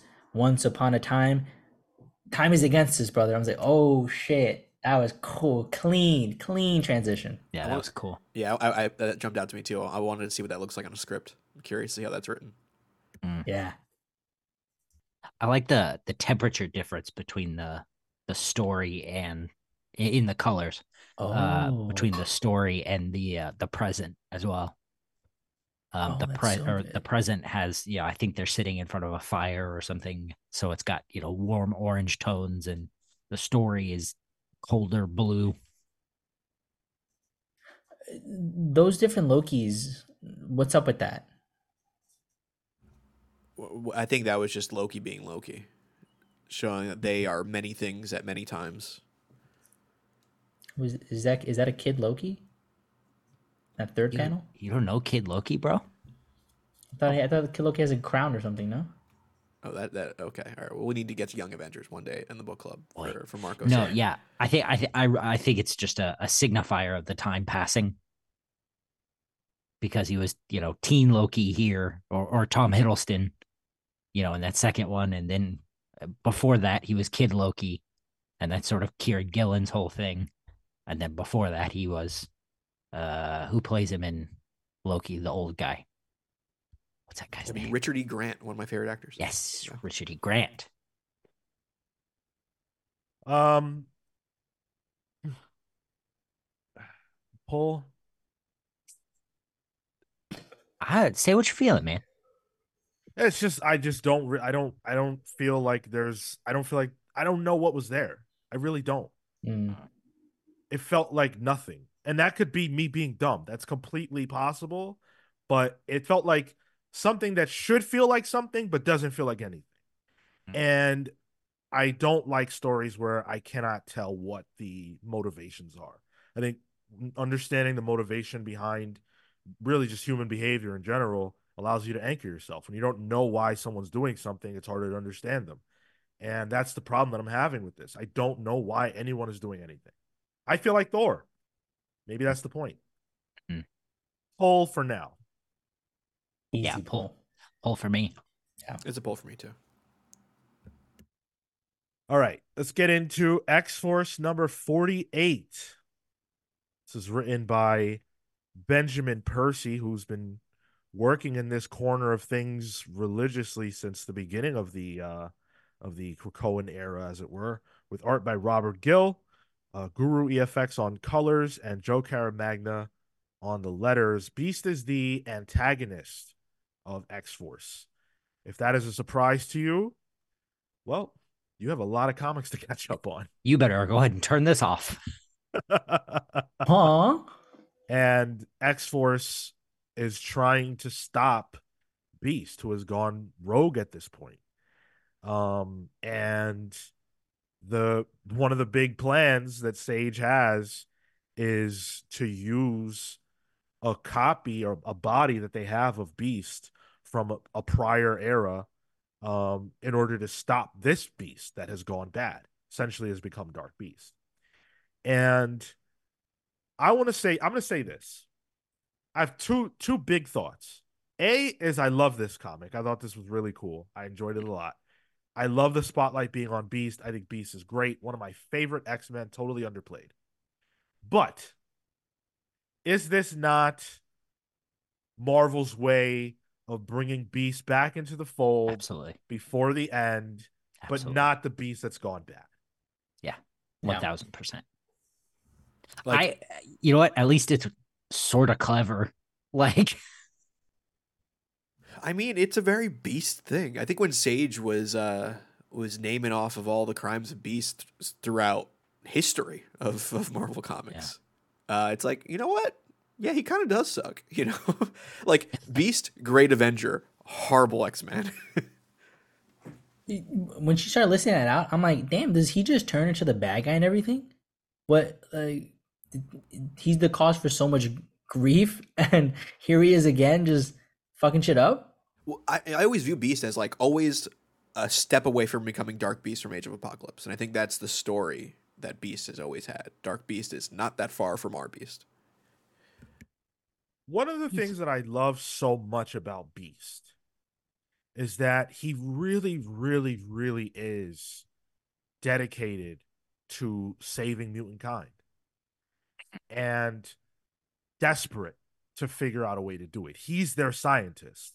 Like, if you just go back to the earliest days, he's the one. So if he can't solve it, right, then mutant kind is doomed. And that feeling is what always motivates him to go a step across the line. if he doesn't, who will? Right, exactly. And I'm sure Tyler and Kale are intimately familiar with this, but uh, in the era of the 198 from the mid 2000s, Yeah. post House of M, Beast was saddled with being the person to try to figure out how to solve the problem of there being no more mutant births. And he goes to the ends of the earth to do it. I loved that. That's who Beast is. So, I don't really understand why the why the solving of Beast would be to bring another Beast. This motherfucker always goes this way. why would you bring another Beast? And, and Wolverine I was felt like totally right. that felt like the logical conclusion. I'm like, wait, hold on a second. If this is a beast that is smart, that is as smart as this, why would you think bringing it back at any other point would not ultimately lead to the same? Like, yes, there's no free will, and this is the proof of that. Well, I yeah. I think I think the I guess the idea is, you know, if you bring him back at a stage where, you know, his morality isn't quite so compromised, you know, I, I maybe our plan was help us take out Dark Beast and then we'll take you out for that reason, you know. But, you know, uh Beast is smarter than that. But then this one just kills the other one, and they they're in the same position. Well, no, because his moral again, his morality isn't as compromised as as our beast. So he kills this one for the greater good, but that again leads him to a dark path, onto the dark path. This just being the first step. And the problem with Beast too is that he's always around. Like, I don't remember any period of time where Beast was like off the board for a bit. So he's the one who has to see all of the horrible stuff that happens to mutant kind. So like, yeah, I think doing the Oh My Stars and Garters best friends at Wonder Man Beast coming back is a good start. But yeah, like just by the X Men's trajectory, this will happen in another twenty real life years. You know, By the end of the issue, Not even that long. yeah, not even. By the end of the issue, he's already outsmarted them and gone rogue. Like they the beast is uncageable. You just can't you just cannot cage the beast. And I love that about him. I love that he's smarter than everybody. It's it's it's he's one of the best X-Men and I I appreciate the fact that he's he's the centerpiece of this X-Force thing. I always Mhm. question though why uh, he doesn't fix his eyesight. that always bugged me.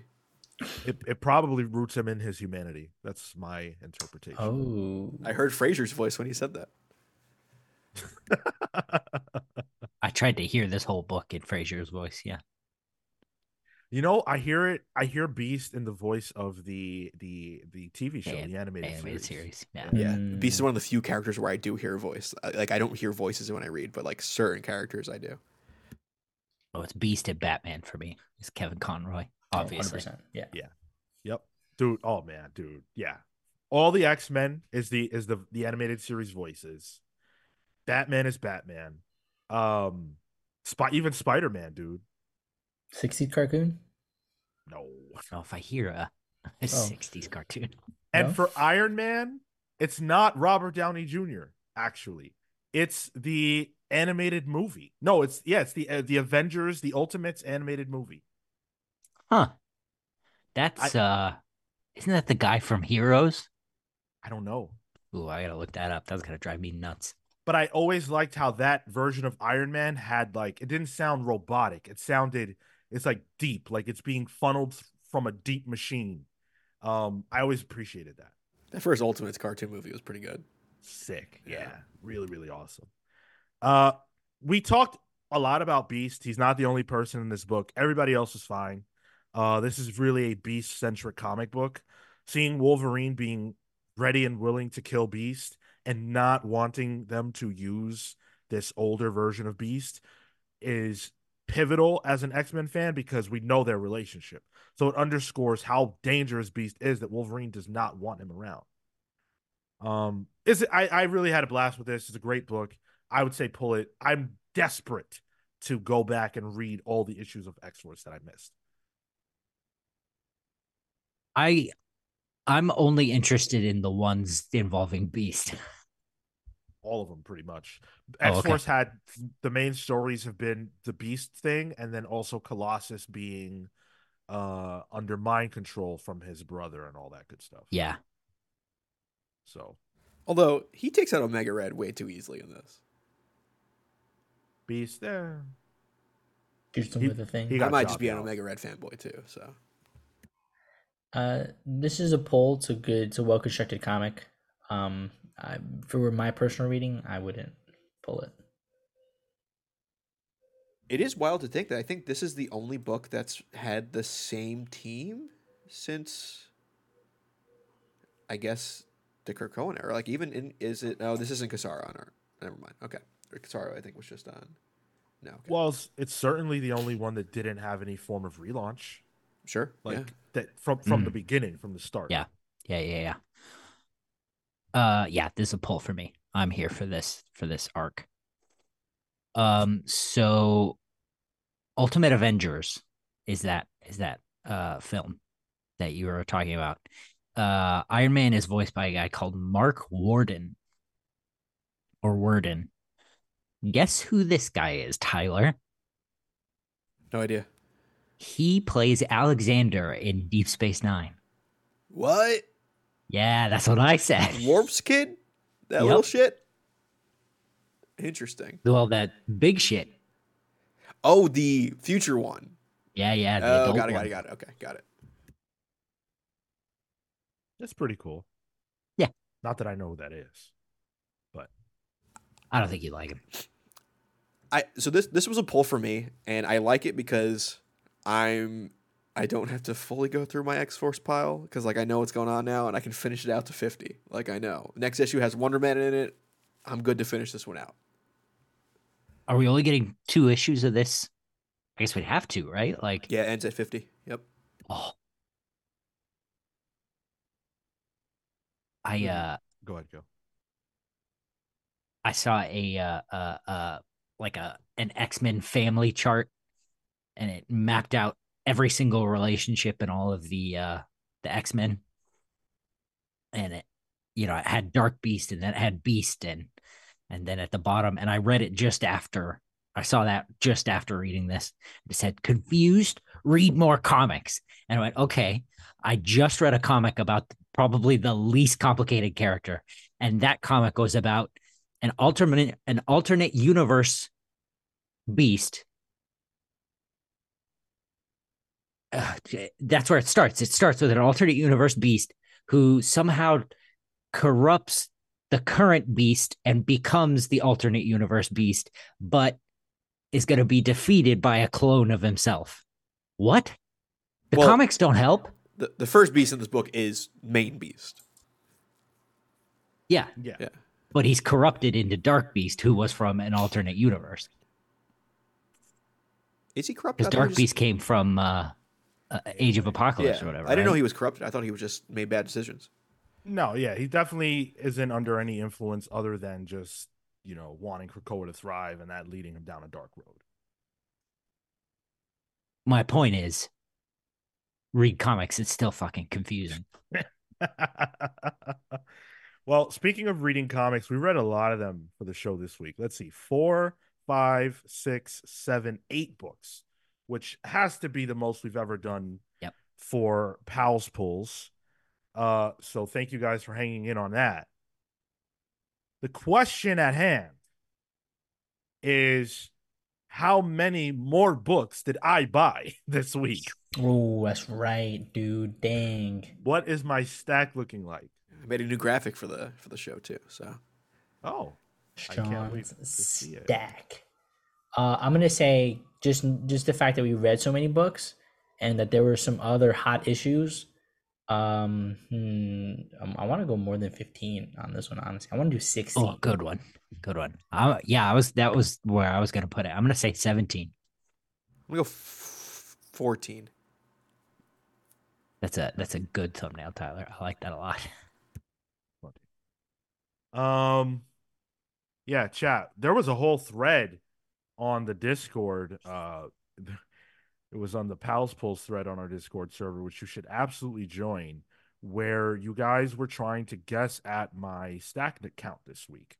Uh, Matt said 11, Harvok said 10, Dan with 12, a whole bunch of numbers, different numbers. I don't actually know what the amount is. Um, and I thought I knew what it would be, but then I went to the store. Can we see the the thickness, the Yeah, girth? Show us the girth, can. Sean. All right, Show us your we go. girth, Sean. Amin Perez says 18. Oh my goodness. All right. So here it is. Oh, It's- I'm off. this I'm, is- way- I'm way off. My stack in all its glory. Uh it's it's it's a thick week. Not gonna lie. It really is. But let's see what the actual number is. what, what, what was your guess, Tyler? Uh, it was 14, but I think I'm wrong. Oh yeah, you are. So we've got the the eight total that we discussed here on the show, plus Dracula number four. Oh yes, gotta read that. Me too. Uh Hexagon Bridge number five. Has that been good? I don't know. Damn it! I have no idea. My favorite answer in this segment. I don't know. Red Sonja number seven. Won't ask. You shouldn't. That- Now, that's a, that's a cover next- purchase. What happened? Red Zone one's a cover purchase. No, I buy. I love Red Sonja. I've Oh, okay. buying every issue for years. Yeah. I don't think that changes uh, the statement. well, fair enough. This next book, I I don't actually know how this ended up in my stack. I this was a mistake buy, but it is what it is. Uh, the Flash number five. Oh boy! oh boy, I Confirmed good. don't. I don't know what happened. Bean gotcha. I guess so. You don't even have a pull list either. You're you're raw pulling these. So Yeah, you, yeah, You just got absolutely. mesmerized into it. I don't. I don't know why I bought that, but I will not make that mistake again. Was that three or four? Bean four. Four, okay. Beans a Marco's minion. Can't believe it. Hmm, hmm. betrayed. Detective Comics number 1081. And Zorro number one, Ooh, Ooh. which is Ooh, by signed. Sean Gordon Murphy, signed, sealed, and delivered. Midtown had many variants that were signed, but I went with this one because it reminds me of uh the bat the, the Murphy verse, the Batman Murphy Yeah. verse stuff. Mm. that's cool. Yeah. I didn't even realize That's that came out. stack. That's it? That's Nine, it. 10, 11, 12, 13. f- That's 14. Oh, Not that bad. Let's Nice. go. I got it. Yeah. I didn't expect to buy Zorro. I didn't expect to buy the Flash. Uh so yeah. Did the Zorro uh, the the the Zorro signed one? What signed? Did he sign like a lease agreement or something? That's what's Oh on the back God. of that card. Got it. Yeah, yeah, yeah. Purchasing this comic and, and signing on the uh, on the bill signs over my rights as a human to Sean Gordon Murphy. Yeah, you have to pay him rent to exist now. oh my goodness. Atomic Hound said he's under. You were under. What was your what what did you what was you said Uh, he said He said twelve. he said twelve. Oh yeah. Oh, yeah, fourteen. Yeah. Yeah, yeah, yeah. Uh big week for comics. I hope to get to a lot of these. I mean, I got to over half for the show's purposes. Um, but uh we nailed Flash. I don't know why I bought Flash. I je- I like I re- I looked through my stack earlier and I was like, "Oh wait, why the fuck I I don't have to read this. I could never read this again if I don't want to. Why why did I buy this?" The, li- the listeners aren't going to vote Flash in again. Marco Well, then I- lost. 'cause I The evil I- has been defeated. I didn't ask them to, so You did. You definitely Yeah, you did. did. Marco was was possibly not going to be on the show today, so he, he didn't put as much effort into uh, And That was getting the I vote. too. Yeah. and and even still, like I half-heartedly challenged Marco, that's right. and I won with Thor. Like Kale's Kale's uh Kale's Kale's wards Wards. Yeah. pulled through. No, Thor's just a good book. Can't beat a good book, baby. There you go. There you go. Apparently, you can't beat a bad book either. But hmm let's let's hit the listener pick poll one more time before we cut out. So you guys can vote over on youtube.com slash the comics pals under the community tab. While you vote when you vote make sure you hit the like button. Helps us out on these types of posts to let youtube know that uh, people want to see this from us and then it, it gets distributed to more people. Voting also does that so it's an easy way to help us out so Avengers Twilight sits at at 42% of the vote. Duke sits at 31% of the vote. Alan Scott Green Lantern went up. It's at 19% of the vote now. And Wolverine actually went down to 8% of the vote. So things haven't changed too too much. Alan Scott jumping up a lot. Twilight though still in pole position. There's still plenty of time. You've got until Wednesday to cast your vote in this particular poll. We got to crank those numbers up, so make sure you hit that up. Thank you so much for tuning in. The next time we will be live with you is Saturday at 10 15 a.m. Eastern.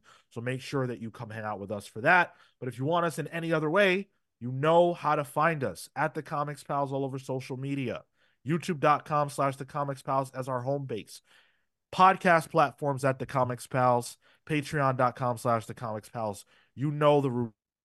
Thank you so much for joining us tonight. We will see you on Saturday for the main show. Until then, we thank you. We love you. Take care, guys. see you next week.